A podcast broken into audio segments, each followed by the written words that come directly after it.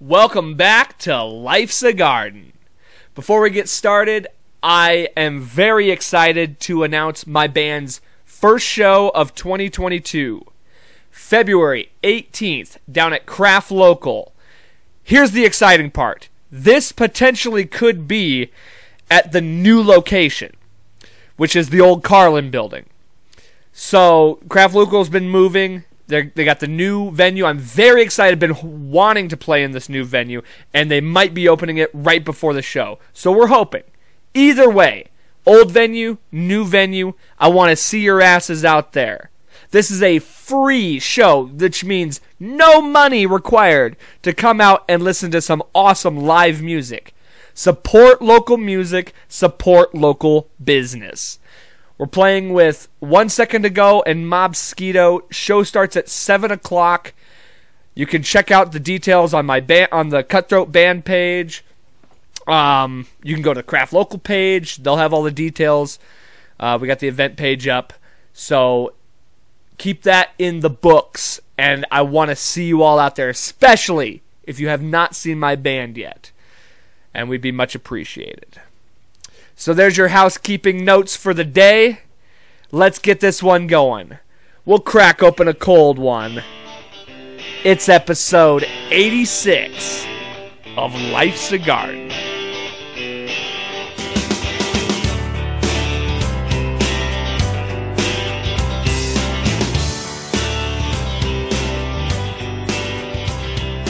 Oh my freaking god. 86 episodes in the books, and we keep on keeping on.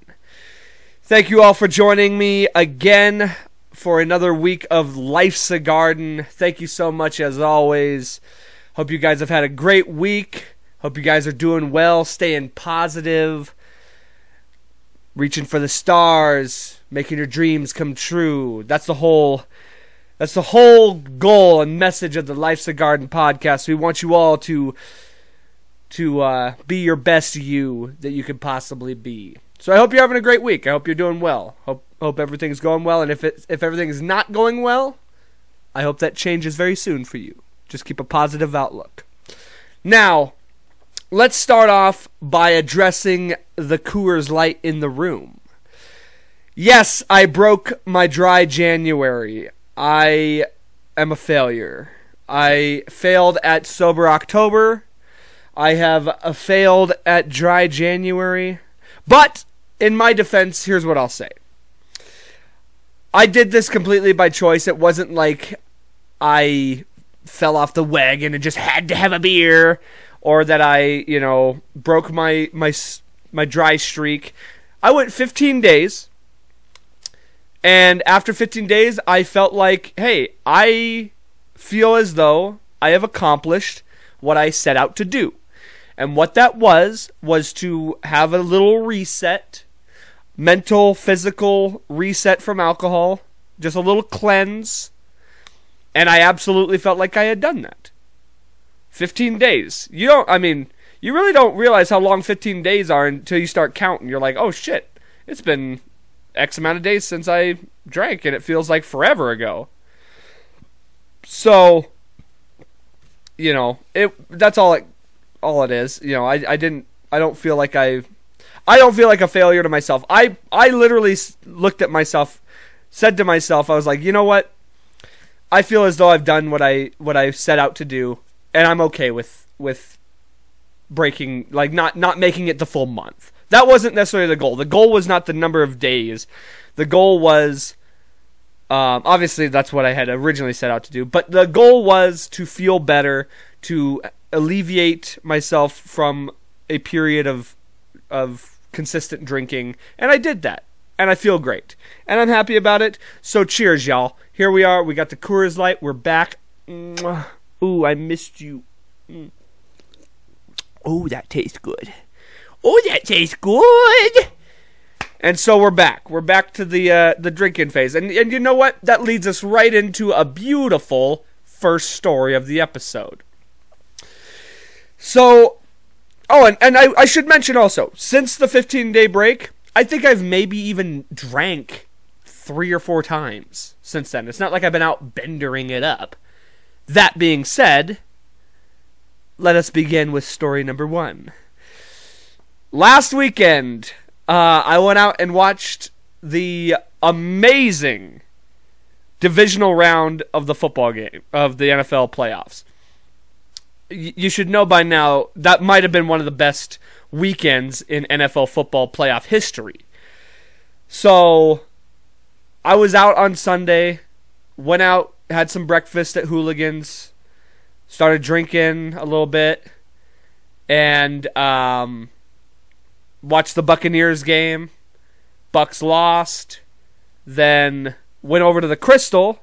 Now here was the plan. The plan was to go home or to uh, to go have a couple drinks at the Crystal, watch till halftime of the Bills Chiefs game, then go home, make some dinner, edit the podcast, and ha- and call it a night. Had to work the next day. Not quite how plans went. I popped my happy ass into the casino, won a couple bucks, won like 50 bucks. Came back out, it was about halftime already. So I was like, yeah, fuck it, I'll just stay here, finish watching the game. Little did I know, it was going to be the most nail biting game all season. If you're unaware, I am not a Chiefs fan. I actually, as a as the contrary, hate the Chiefs. You've heard me discuss this before. Disdain, hate, whatever negative words you want to use. That's my feelings about the Kansas City Chiefs. So, of course, go Bills. And I like Josh Allen. I like a lot of the players on the Bills, actually. And they're an underdog. You know, they haven't ever won a Super Bowl. Let's get them one. Let's let them go. So I'm rooting for the Bills. It's a great game, back and forth. And as the you know, as the game's progressing, the drinks are flowing. And I'm getting excited. I'm getting rowdy. I got my hat on backwards. I got my sunglasses on indoors. I'm hooting and hollering, jumping around. There's maybe six people in the bar. It's not busy. And I'm telling you, like, I go in this place a lot, and all the bartenders are like, Jesus, I have never seen you this excited or this, like, this animated before.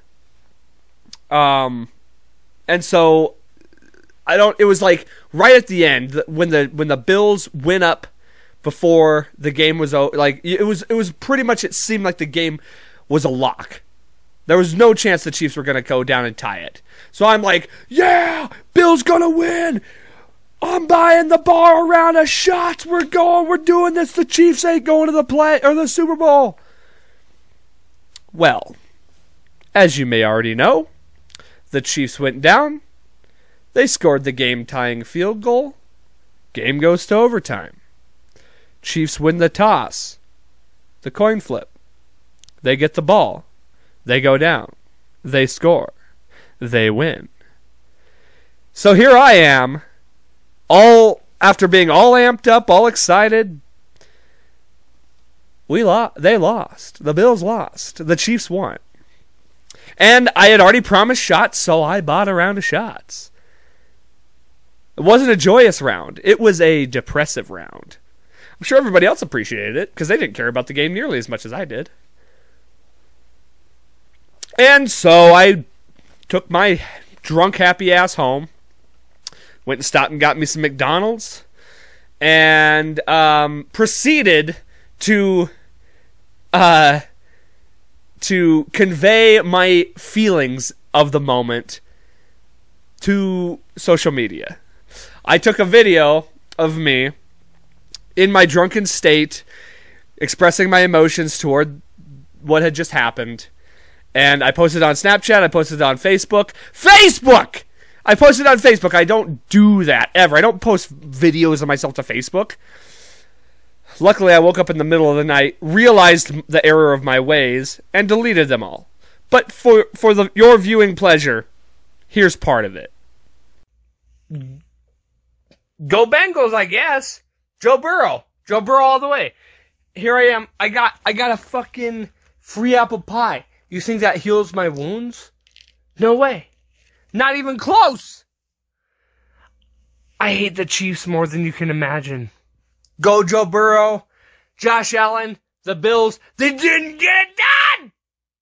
What are you gonna do? What are you gonna do? if the Chiefs make the Super Bowl, I'm gonna fucking freak out. So there you go. That's me in my drunken stupor. And, uh, you know, it is what it is. Uh, I did get that free pie. Didn't heal my wounds. And uh, just me repeating a lot of the same shit. As, as what you would expect. Go Joe Burrow. Go Bengals. The Bengals, I hope, win the upcoming game. Or the game that was yesterday when this comes out. But, here's what I'll say, okay? And I, and I made a very astute um, observation over the weekend and over the week that I that I've come to realize, um, and it's very important actually, and I, and I think this is important for everybody to to realize. So when I do things like that, when I kind of make an ass of myself, I was at the bar hooting and hollering, having fun, um, kind of being obnoxious. I'm sure I, you know, when I drink, I say and do some kind of stupid shit. I uh, things that I normally probably wouldn't do in a sober state. I post stupid videos of me rambling and say because I hear I think I'm funny, you know. I think I'm funny in my drunken stupor. I thought that would be amusing, and maybe it was for some people. Well, then I wake up and I start recollecting what all I had done the night before, and I just can't typically help but feel a bit embarrassed, right? I'm like, God, why did I, why would I do that? Why would I say such a dumb thing like that? And then I'm posting this. I look like a goofball. I'm hooting and hollering at the bar. Everybody thinks I'm a goon. And the observation I've made, and the thing I'm, I'm looking to change here, is absolutely not. I, I no longer am going to feel embarrassed about being fun. Because that's just it yeah, I might be a little annoying. I might be a little over the top. I might say some stupid shit. But fuck it, dude.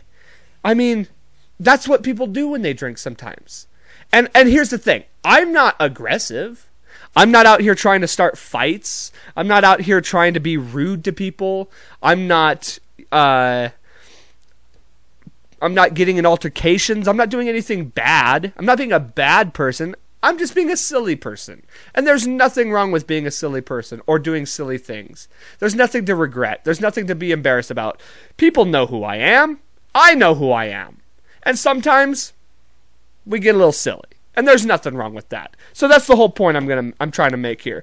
I will no longer be embarrassed by my drunken stupidity. Now if I do things that are that are regrettable, then yeah. But that's not who I am.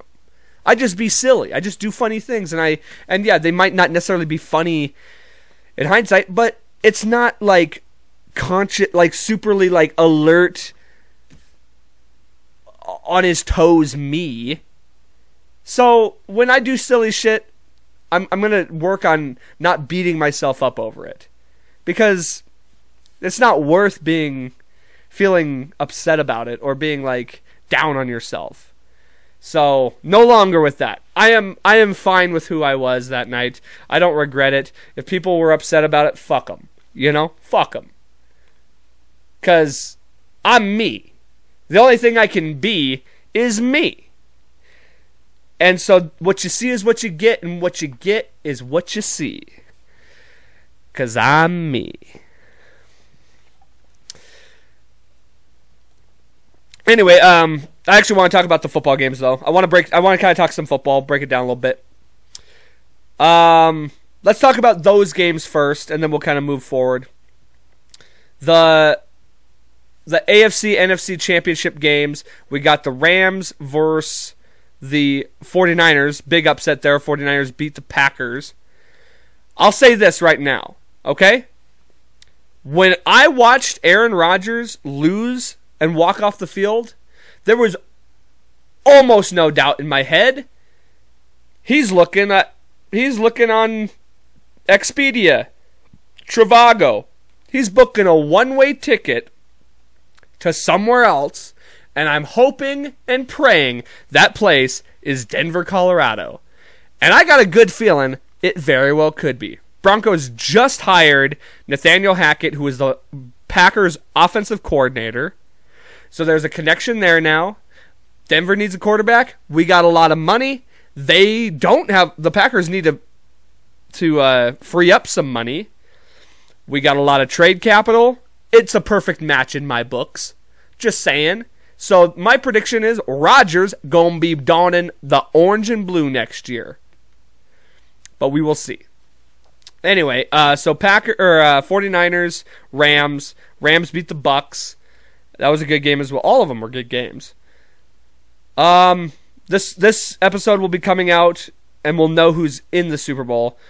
That game, I predict the Rams are going to win. The 49ers are not to be slept on. Look at what they've done. They've come this far. They were a, a dark horse coming into the playoffs. So I wouldn't be shocked if they win. I got the I got the Rams. I would like to see the Rams go. Uh, I like Matt Stafford. Obviously, my boy Von Miller's on the team. Uh, Cooper Kupp's a cool kid. You know, there's there's guys on the team I don't want to see get a ring, like Odell Beckham and Jalen Ramsey. But there's more guys that I want to see get a ring and that I think deserve a ring. Sean McVay, the head coach, for sure. Um, they'd be the second team next to the Bucks back to back years to play in their home stadium in the Super Bowl. So that's interesting too.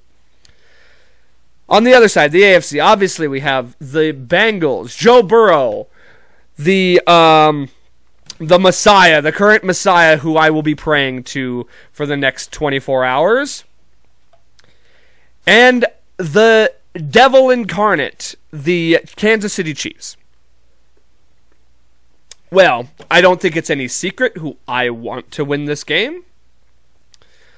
Um, I think this is very up in the air. I, I couldn't even make you a prediction as to who I think's going to win. I'd be biased because I'm going to say the Bengals. I want the Bengals to win. I think the Bengals can win. Of course, I do think the Chiefs definitely have a chance to win. I got my. I'm putting all my eggs in the Joe Burrow basket, baby. Go Joe. Uh, they've shown they can beat them already. They did it once before. I think that game might have been in Cincinnati. I don't remember. Either way, they've shown they can beat Kansas City. So they've shown they have the firepower to do it. With the way that Kansas City defense is, they'll be able to pour the points on if they want. As, as long as they don't, as long as that O line doesn't play like they did last week, they should have a chance. So we'll see. Here's here's the hoping because the Bengals have only been to one Super Bowl ever. Here's another reason I want the Rams to win because if the Niners win, either the Bengals win and play the Niners, which has already been a Super Bowl. That was the only Super Bowl that the Bengals ever played in. Against Joe Montana and the 49ers. Or we get the 49ers versus the Chiefs, which just happened two years ago. Which, by the way, I didn't even remember. That's how much I blocked that Super Bowl out. That's how much I can't stand the fact that the Chiefs even have a Super Bowl ring in like this century. Because the uh, I didn't even realize the the Niners were the team that they beat. I didn't remember that at all. So the Niners were just in the Super Bowl 2 years ago. I I was blown away when somebody told me that. So we don't want to see that again. Let's have something new. So we definitely want the Rams in. Either way, Bengals. If it's Bengals or Chiefs, I think that's a good game. Um, but I'm definitely pulling for the Bengals, as you could guess. So we will see. We will know. We'll know by the time this episode airs who's in the Super Bowl. Either way, no matter what the outcome is, just absolutely, unabashedly, fuck the Chiefs. Um, let's see. Other news in football, though, the probably the biggest news of the weekend uh, absolutely. Tom Brady, man. Tom Brady's retiring. I did not think this was going to happen. And you say that every year. Every well, every year people think he's going to retire, and then you think, dude, the guy was the number one passing yard leader this year. Has no signs of slowing down. I'm shocked by this. Like, I actually did not think he was going to retire. He was saying he was going to play till 50, and I believed him. Now, there are speculations that he may still decide not to retire, but it's from everything I've seen, it sure seems like that's the direction it's going to go. And so, with that being said, my whole life growing up, I absolutely hated Tom Brady. Not for the fact that he was so good or the fact that he won all the time, or the fact that Patriots fans might be in the top five most annoying fans in the world. My hatred for him mostly came to the fact that he usually got the better of my Broncos. Actually, and you know what? Now that I say that out loud, that's a lie. I, I want to point out this fact the Denver Broncos are the only team to have a winning record against Tom Brady. How about them apples, motherfuckers? Take that stat. Denver Broncos, the only team in the NFL to have a winning record against Tom Brady. What's up? What's up? So, but he did dash our our playoff hopes a couple times, and we dashed his a couple times. So that it is what it is when it comes to all that. Um, and that would that basically was the level of hatred I always had for him. It, it mostly was was that we had such a rivalry with the Patriots for so long. But what I'll say now is the undeniable truth. He's undeniable. He is undeniably the greatest NFL quarterback to ever play the game. Were there things that other players did better? Yes. Other there's players who had better arms. There's players who had better accuracy. There's players who who uh, game planned better, who were better um, better signal callers. But I would say Brady's number one quality, the thing that set Brady aside from anything else, his leadership. He is through and through a leader, and he expects the best out of everyone that he plays with, and it shows. It clearly shows. Look at the rings. I mean, he, he spends one year in Tampa Bay, and they immediately win the Super Bowl. I mean, that doesn't always happen. Manning came to Denver. It took him th- four years to get a ring. Yeah, we went twice, but the Bucks went to the playoffs deep twice, or you know, obviously won the Super Bowl and then went to the playoffs this year it says a lot to who he is as as a quarterback, and clearly a good quarterback as well. Talent talent wise, very very good. And no human being, I think, has ever looked better at 44 than they did when they came into the league. That's impressive, or at least, yeah, he, the guy looks stunning. I mean, he's a, he's an anomaly. Holds all the records, and you know what? that's as much Tom Brady dick sucking as I'm going to do because that's not something I do often. Cheers to Tom Brady on a on an awesome career. It was an honor to watch you, and and I'm sure in my age I will be that guy that's like, man, when I I used to watch Tom Brady and he was a motherfucker. He was so good. And so for that, I respect you, Tom. You are the greatest of all time. Enjoy retirement. Cheers. So yeah, uh, I think that's pretty much it for football news. We'll see what happens with the Super Bowl and all that. That'll be coming up. Um, let's stay in the let's stay with the sports topic here because I also over the weekend watched the UFC fights.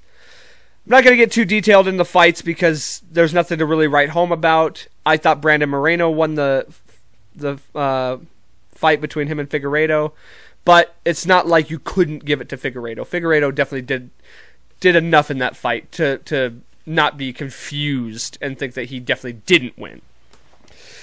But the main one I want to talk about is the heavyweight fight, the big one, the big dog, Francis Ngannou versus Cyril Gane. Um, I said last week on the podcast I thought Francis was going to win. I think he has more. I thought he had more heart. I thought he had way more to lose. He 100% had way more to lose. And he did it. He bet on himself and he won. So, for anybody who isn't clear on the situation, Francis Ngannou is currently in a contract dispute with the UFC.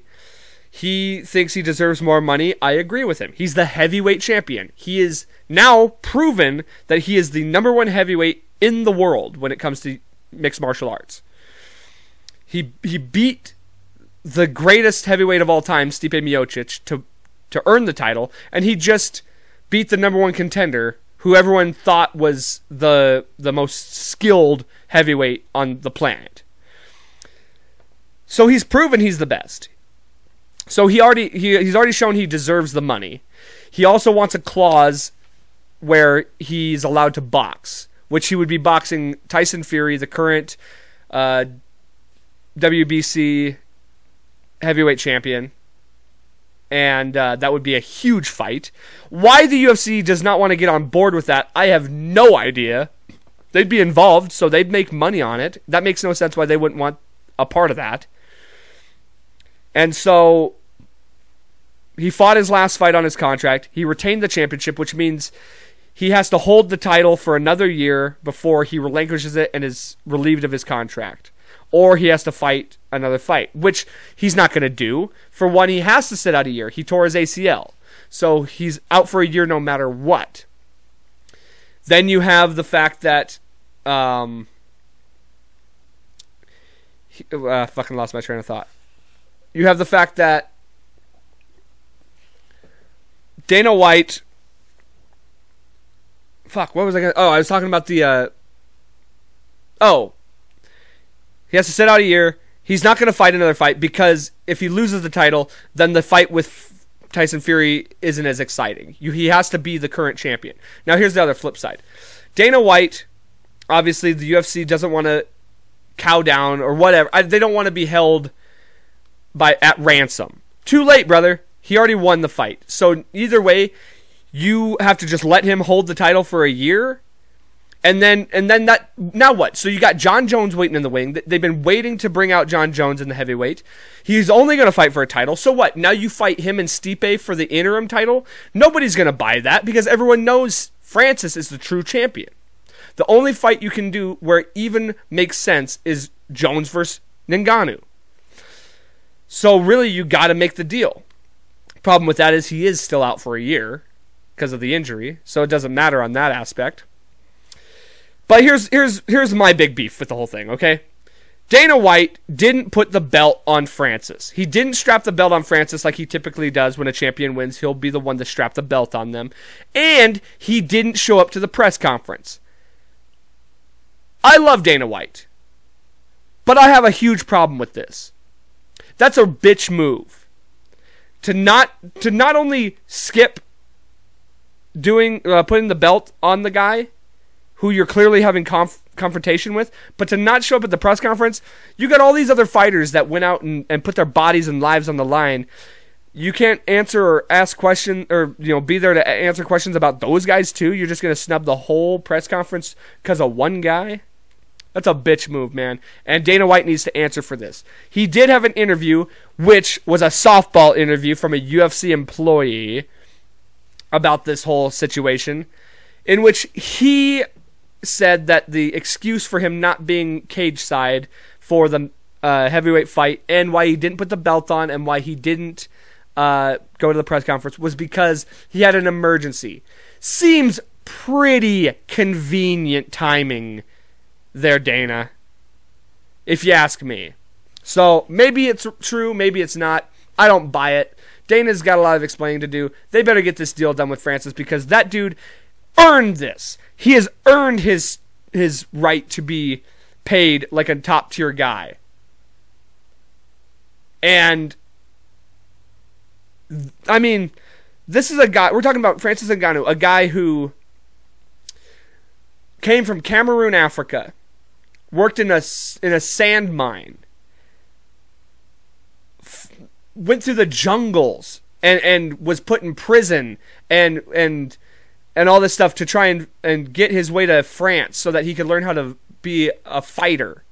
That was his dream was to be a boxer. And he went through jungles and he spent years in in uh, refugee camps and in fucking uh, prisons to try and get his freedom, to which he gained and then went on to become the UFC heavyweight champion. They're going to write movies about this guy. And you're going to you're going to try and and fight him over some money? You got to be kidding me here. Billion dollar corporation. Make it make the deal happen, Dana. Don't be a bitch about it. And that's all I got to say about that. Um Speaking of UFC, keeping in the same vein, Joe Rogan is back in the news. My boy. My uh, podcast idol per se. Back in the news. They're at him again. They're trying to they're trying to get after him again. This time though, it's not just the mainstream media. Oh no. Neil Young. Neil Young, everybody, has, has entered the chat. And I'm sure most of you are saying, who? Right now? Yeah. I mean, I know who Neil Young is, but also, who? Neil Young, aka the third member of the uh, puppets that sit up in the balcony and heckle the Muppets,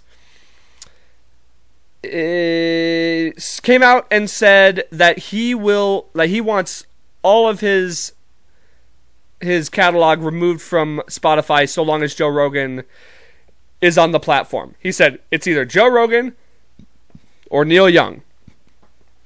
Well, let's just think about that for a second.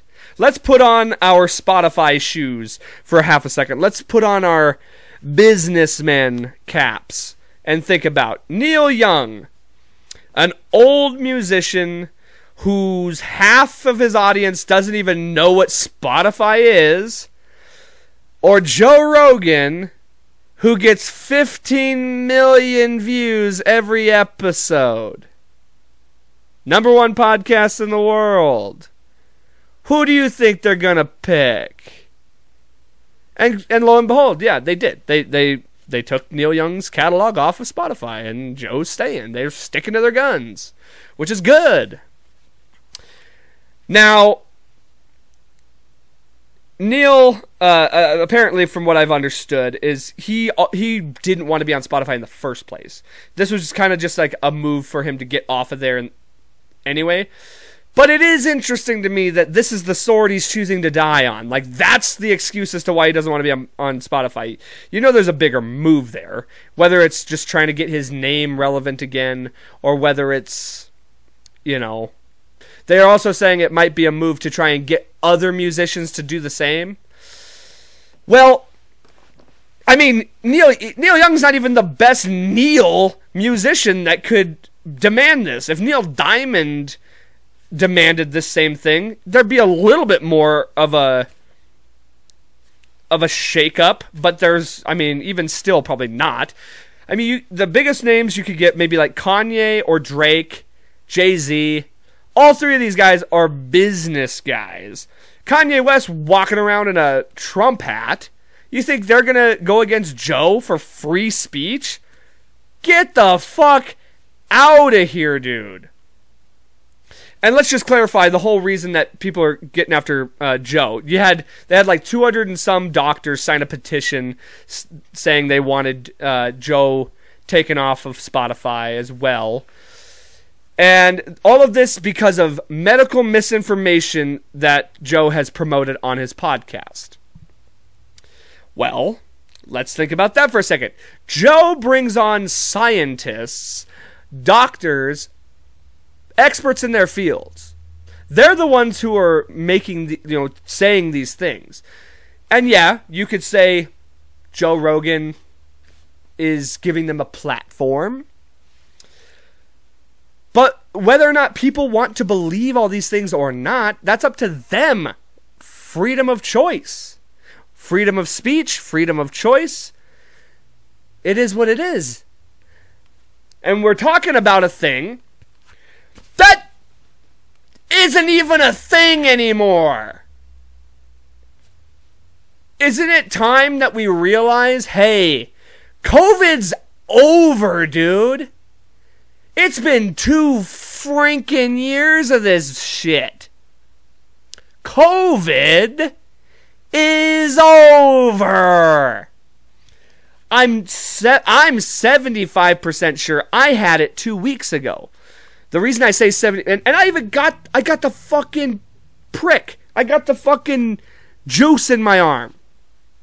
And I still got it. Now, I say 75% sure that I got it because one, I didn't get tested, so I can't be 100% sure. Two, and the reason I'm more uh, on the on the certain side I had it was because so so many people around me had it at the same time that I had gotten sick. So it's an easy assumption to say that I probably got it. Probably got that Omicron. That bullshit. And uh, now, and the re- and now, so seventy five percent, I'm sure I got it uh, that it was COVID. And then the reason I'm twenty five percent unsure. Stop me if you heard this. It's just like the flu. Just like the flu. I didn't notice. It could have been anything. I had a sore throat, tiny bit of a cough, and a runny nose. That was it. No fever, no breathing problems, no chills, no nothing. It could have been the common cold, for all I know. So we're still out here pretending like it's the plague. I mean, people die of everything. People die of the cold. People die of the flu. Yeah, yeah, yeah, yeah, yeah, yeah, yeah. This is another one of those. Stop talking about it. Here's the other thing, okay? You got. We're, going after Joe Rogan, right? You got.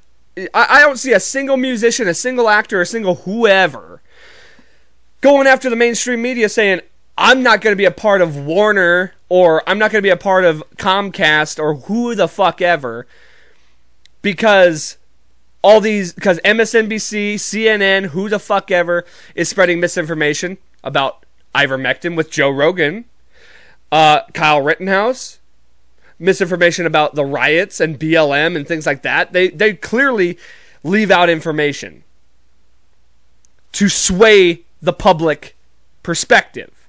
Yet nobody's calling for their heads. No, no, no. Let's go after the guy who's taking all our jobs. That makes sense, don't it? Rather than rather than going after all these other, you know, it's it, it's it blows my mind. We're going to go after a guy who preaches about health and wellness. He's done it his whole life, but nobody said like nobody brings up that. Nobody's talking about how good that's been. And we're gonna just it's just crazy to me. And the other crazy thing to me is with Neil Diamond coming out and going after Joe, saying he wants him deplatformed. The guy's got a song called Rockin' in the Free World.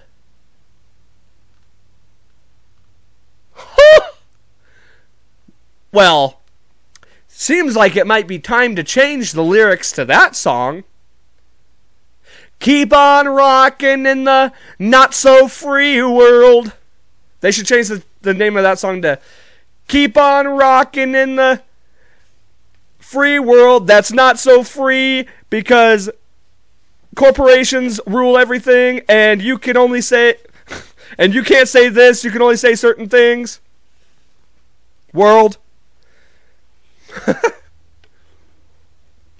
Keep on rocking in the free world for the people for some people and not others. It's only free for some people and not others. Only the people that we want to be free.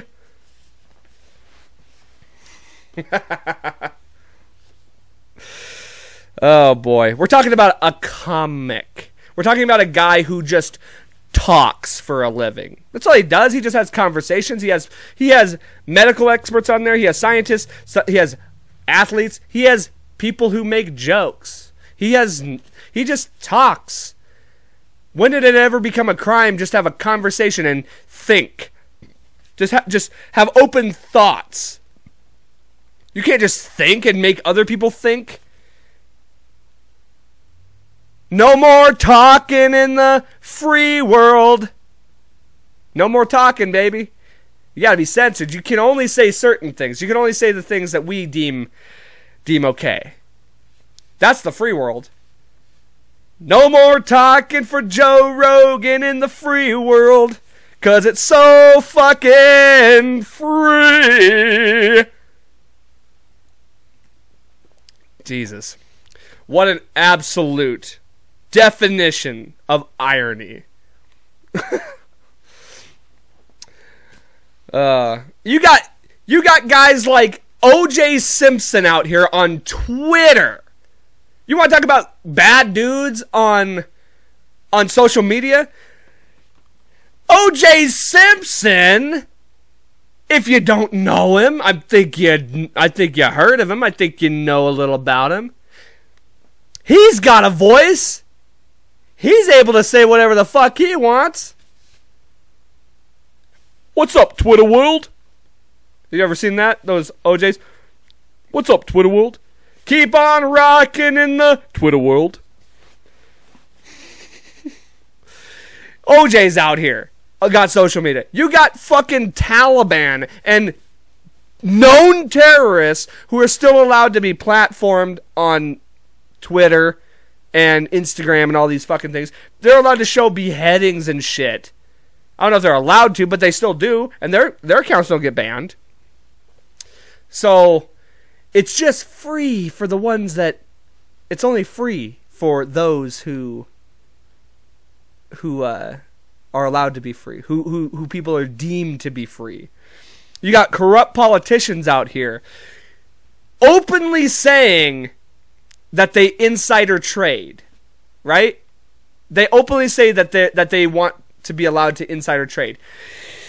You don't think they put stock in Pfizer and Moderna? People are like, "Well, what would be the what would be the play for them to to keep pushing the booster, get the third booster, get the fourth booster, get the fifth booster?" It's all about money. If you haven't figured it the fuck out yet, everything and anything that happens in corporation or politics is solely based on money. Absolutely. Unabashedly. You think everyone's like, but the shots are free. Are they? You really think those are free? You think they're just handing out medicine? This is America. When have they ever handed out free medicine? Somebody's got to pay for it. And guess what? It's you and your hard earned tax dollars because the government paid for all that medication, which went right back in the corporate corporation's pockets. And guess who bought stock in the corporation? The politicians. Welcome to the fucking free world, everybody. You want any more uh, of an instance of corporations doing things solely for money? Look at what just happened this week. The uh, M&M's, M&M Corporation came out and and they decided we're gonna have a big press release, ad campaign press release. All the M&M's mascots will no longer be um, uh, whatever. They're we're gonna make them all androgynous. Basically, is what the whole thing was.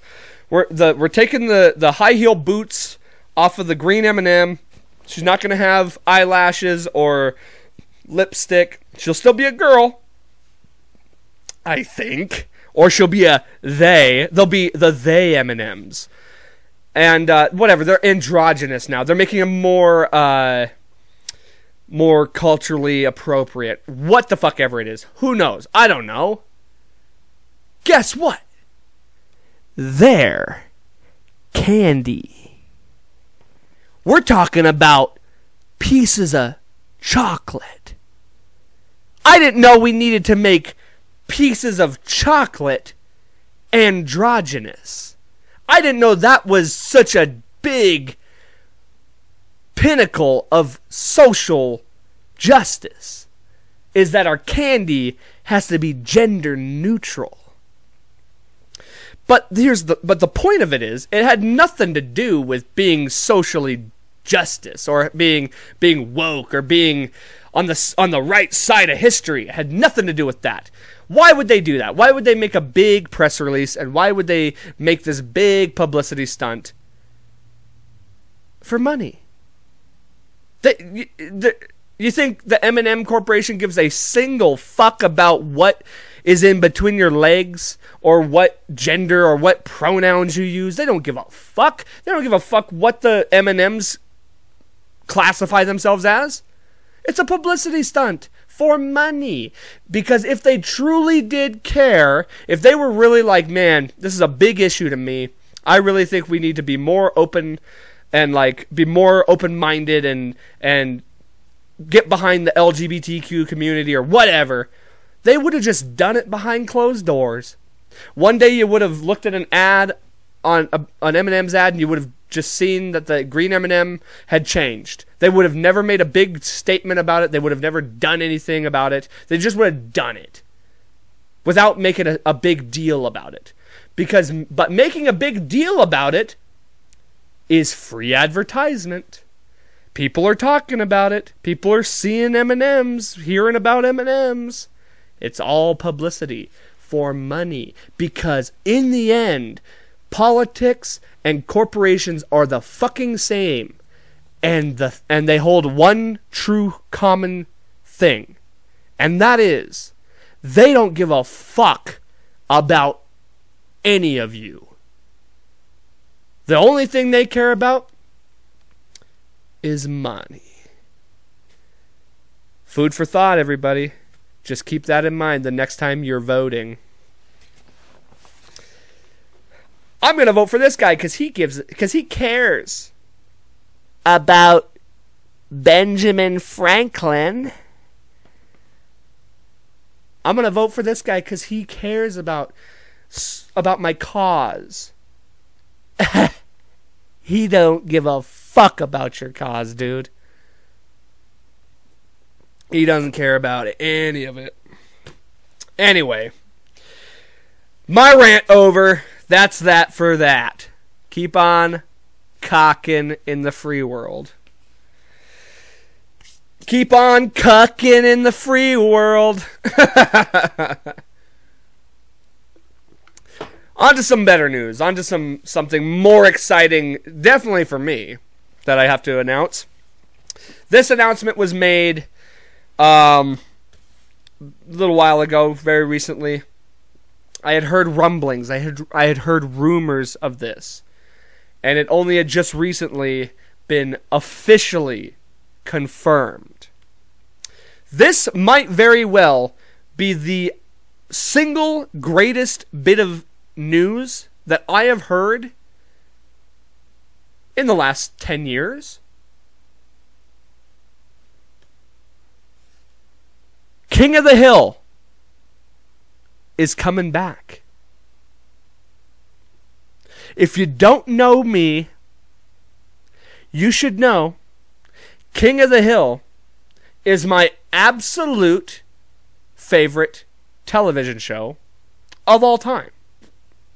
Mike Judge and Greg Daniels, the original producers, are joining up again to bring back the greatest television show of all time.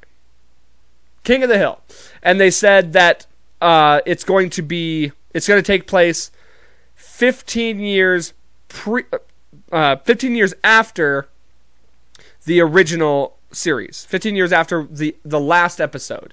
Which means we're going to see now I'm not excited I'm I'm honestly not excited about seeing a 50-year-old Hank or all the guys 50-year-old Bill 50-year-old Boomhauer I pray to God they killed off Peggy because she sucks. I do have a feeling. Now, I don't think they're going to kill off a lot of characters. Um, I think they're going to kill off Lucky and Luann because the voice actors, Tom Petty and um, Brittany Murphy, who voice those characters, obviously both passed away. And I think they would do the honor to those characters and not keep them in the show. I think I mean they could easily just make them like have moved away. But personally, I think it works better for the storyline if they have them killed off because then you add the fact that Luann had Luann and Lucky had a daughter, so she'd be like 15. You could add another kid, another daughter or son, whichever. They could be you know, 12 whatever. That'd be about Bobby's age. And so and then you would have Hank and Peggy raise those two kids and then with today's culture and all the bullshit, you could make the girl all confused, and Hank could be like, My God, guys are girls and girls are guys. What the hell's going on here? I'm gonna kick some ass. Ooh, because you know Hank would have no idea how to handle all that. Um, you'd have a like a 30 year old Bobby. That would be funny. That would be interesting to see how Bobby would be in in adulthood. Joe, you know, all the kids would be older. Um, you could do it where Dale found out that Nancy had been cheating on him with John Redcorn. Like, there's all kinds of stuff you could do. And I was thinking about this too. So, the original thought was that Hank would be the manager finally of Strickland Propane, and then Bobby would be working at Strickland Propane. But if you're a, if you're at all familiar with the show, you would know that Bobby has a dream of being a stand-up comic. Well, guess who just moved to Austin, Texas in the pursuit of making a comedy scene? The aforementioned Joe Rogan. King of the Hill is notorious for having special guest voices or special guest appearances on the show. If they have Bobby go, even if it's just an episode where Bobby goes to Austin to try and pursue his comedy, and Joe Rogan is a special guest, I'm gonna lose my freaking mind. My two of my favorite worlds, two of two of my like two of my top worlds collide. Are you kidding me? Joe Rogan in Mike Judge art form? I'm all for it. I'm a, I'm going to write them and plead with them to make this happen. It would be an absolute shame if this doesn't happen. It'll be interesting to see all the characters as they're older. Like I said, not too excited to see a 50 year old Hank. But nonetheless, you know I'll be tuning in every week because the show ended in 2009, I think. And that's about when I really started getting into it. So I never got to watch like new episodes as they were like coming out. So I'm very excited. On the horizon, King of the Hill returns. Return of the King, baby. Yeah. So excited. Um another I guess another thing that came out another favorite thing of mine. Shinedown, my favorite band, one of my favorite bands they just came out with a new song, new album, or I guess a new album on the way. They just came out with a new song though called um, Planet Zero. So up until like the last, all, eh, let's just say every single album, okay, all their albums, I have been a tremendous fan of. I have enjoyed every single one of them, and yes, they've had their moments where there was you know creative decisions that I wasn't necessarily excited about or I didn't think it was amazing. Um, but for the most part, I have enjoyed everything they've done up until now. And um, one of my buddies, my friend Eric, who's been on the show many times, big, another we grew up big Shinedown fans, and uh, he kind of fell off a little ways back. He fell off a couple albums ago. He wasn't a big fan of some of the decisions they made. He does he, he's not really into it as much anymore. And based on this last song, I am really afraid I might be following suit. I'm hopeful. I'm hopeful that the rest of the album is good or better than what I heard on that first song. Now, here's the thing throughout the entirety of Shinedown's existence, one thing has remained true, and that is that Brent Smith is one of the greatest vocalists of all time. This is a guy I, I inspired to be growing up he's got one of the greatest voices. He's a great lyricist, and uh, musically they've been they've been good. They've always been really good. So this song, Planet Zero, if you go listen to it, I don't know how you'll agree with me, but here's my thoughts.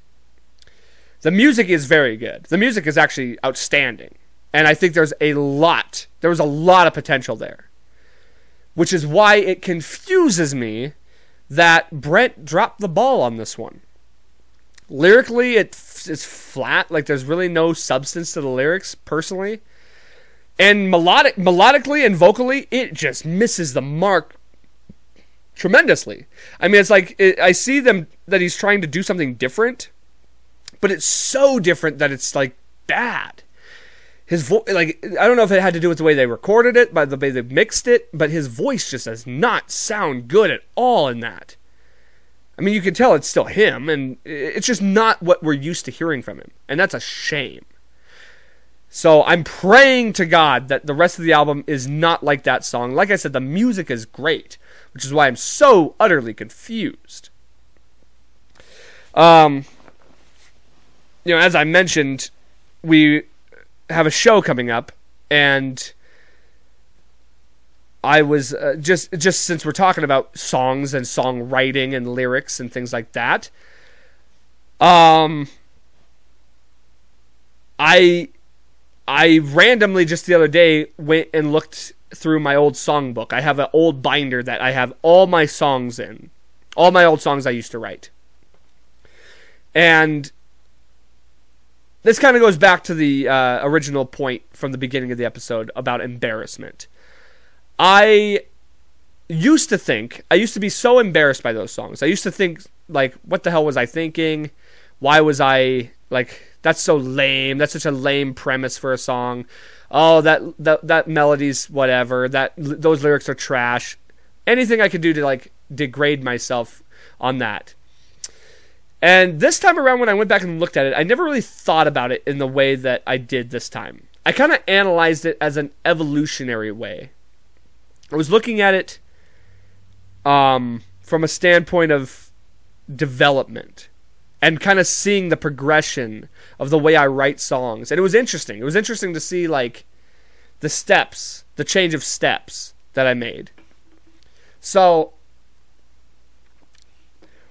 and it's interesting just to see how I came along in, the in the whole process because I didn't take any classes. I didn't I didn't I just learned by watching. I learned by listening to music.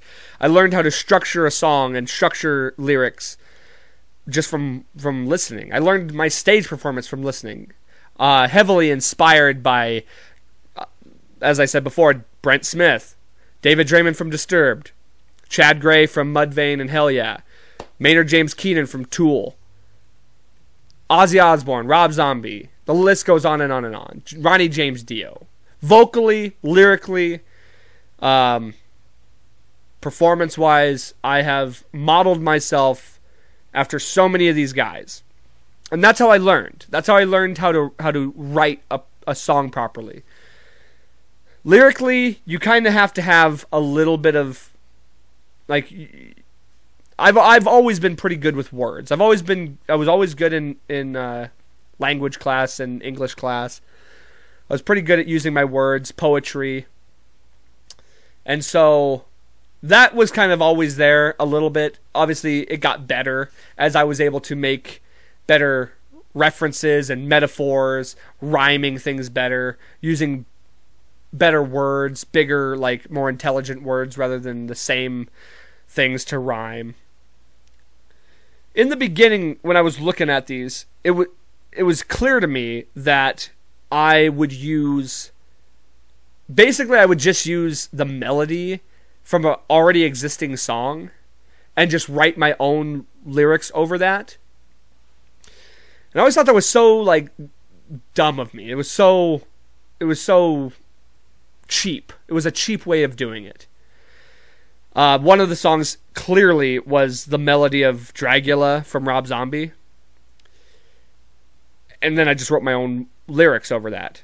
So it had that uh, Da da da da da da da da da da da da da da da da da So I used that melody and just wrote my own lyrics. And and like I said, I thought that was so cheap. But looking back on it, it taught me to do it that way. It taught me how to structure a song. It taught me how to have rhythm and to flow a song. It taught me how to like put words. You can't just put any amount of words. You have to make it fit within the the the rhythm and the and the melody. It taught me how to structure songs because I was just structuring them like songs that already existed. So I, I realized, oh, this is a pattern. You go verse, chorus, verse, chorus. You know, you do chorus. There's different patterns to how to write a song, but you you start seeing similar patterns, and it makes you it makes it easier to write a song. And then as I'm watching the, them progress, I start saying, oh, here's more original stuff. Here's more original melody. Here's more original thoughts. Still not good, you know, still progressing. And then finally we get to where I am now and it's totally, you know, it's it's different. When I originally would write songs, I would write them just the lyrics and the melody. I would always write lyrics first and and I only even still today, I can only write lyrics with melody. I, I can't just write out lyrics. It has to have a melody to it. It's it's kind of bizarre. I don't know how, how or why that is, but it's just how it's always been. So when I used to write songs in previous bands, I would have I would have the song already written, and then Justin, my guitar player now, he would write all the music to fit what I had written, which is extremely unconventional. That is not the way to, to do it. But it worked for us. Like we were he was able to do it and kudos to him for that. Um, but that's just not the way you're typically supposed to do it. Usually you write the the music first and then you write the words and the lyrics over the over the uh, song. So I was getting really good at writing my own shit and then we would write our write the music around it, and those were really good. Then I got into another band called Calamity, and we started doing it the the right way, where you would write all the music, and then I would write the lyrics over that. And I found myself like a beginner again. You know, all my shit was so simple. Simple melody, simple lyrics, nothing really like no like real meaning behind the songs. I couldn't like figure out how to write to music. I couldn't figure out a way to like make it as good as I as I could do without. And then I got I you know started getting better at it. Just started getting better. And now every single song we write in Cutthroat it's I mean they're all music first and then I come up with the lyrics and the melody and and all that afterwards. And I'm telling you right now, there's there's some of the best songs I've ever written. So, from where I was to where I am, it's it was interesting to see the progression. It's the first time I've ever looked at it that way. And so like I said now, I mean every single song we have has has deep meaning. The lyrics are really good. And I don't mean to toot my own horn, but lyrically and and and songwriting wise, I'm pretty fucking good at it. And it, I mean, like I said, it wasn't always that way. I had to, I had to try, I had to practice and get good at it, and and keep failing in order to find my footsteps to get better at it. The amount of songs I have that will never see the light of day because they are just not that good at all. Those songs had to happen in order for me to get to where I am. In, in order for me to write awesome songs like we have now. So that's what I'm going to leave you with today. That's the lesson I'm going to leave you with. Practice makes perfect, you know? It really does. If there's anything that you're working on, whether that's personally or or t- if there's a talent you're working on or if there's just any any kind of thing that that requires effort and you're not seeing the progress that you want to be patient. Because time and and practice and, and and the more you put into it you'll see results. And that's the first time i've really looked at my, my songwriting that way like from being a beginner. And then to see it didn't just happen. It's not like i just woke up one day and i was good at writing songs. I always had a knack for it but it had to be refined. You know, a valley isn't made in one day, it's made over time. Drops of water, drop by drop, it carves away the stone. So, Just let those drops happen, and you'll carve away, and then and then before you know it, you see the results. So that's what I'll leave you with today. That's the end message for you. Thank you for sticking around to the end. Thank you for listening to this episode. I hope you enjoyed it. um, yeah, just I hope you guys have a great week. I hope you guys stay positive. Stay stay on the ball. Stay uh, pra- stay practicing. Stay stay strong into what you do. You'll see those results. Keep on rocking in the free world, baby. It's not as free as you think, but it can be if you let it. It's as free as you let it be. Um, but most importantly, you know what it is. Life's a garden. Dig it.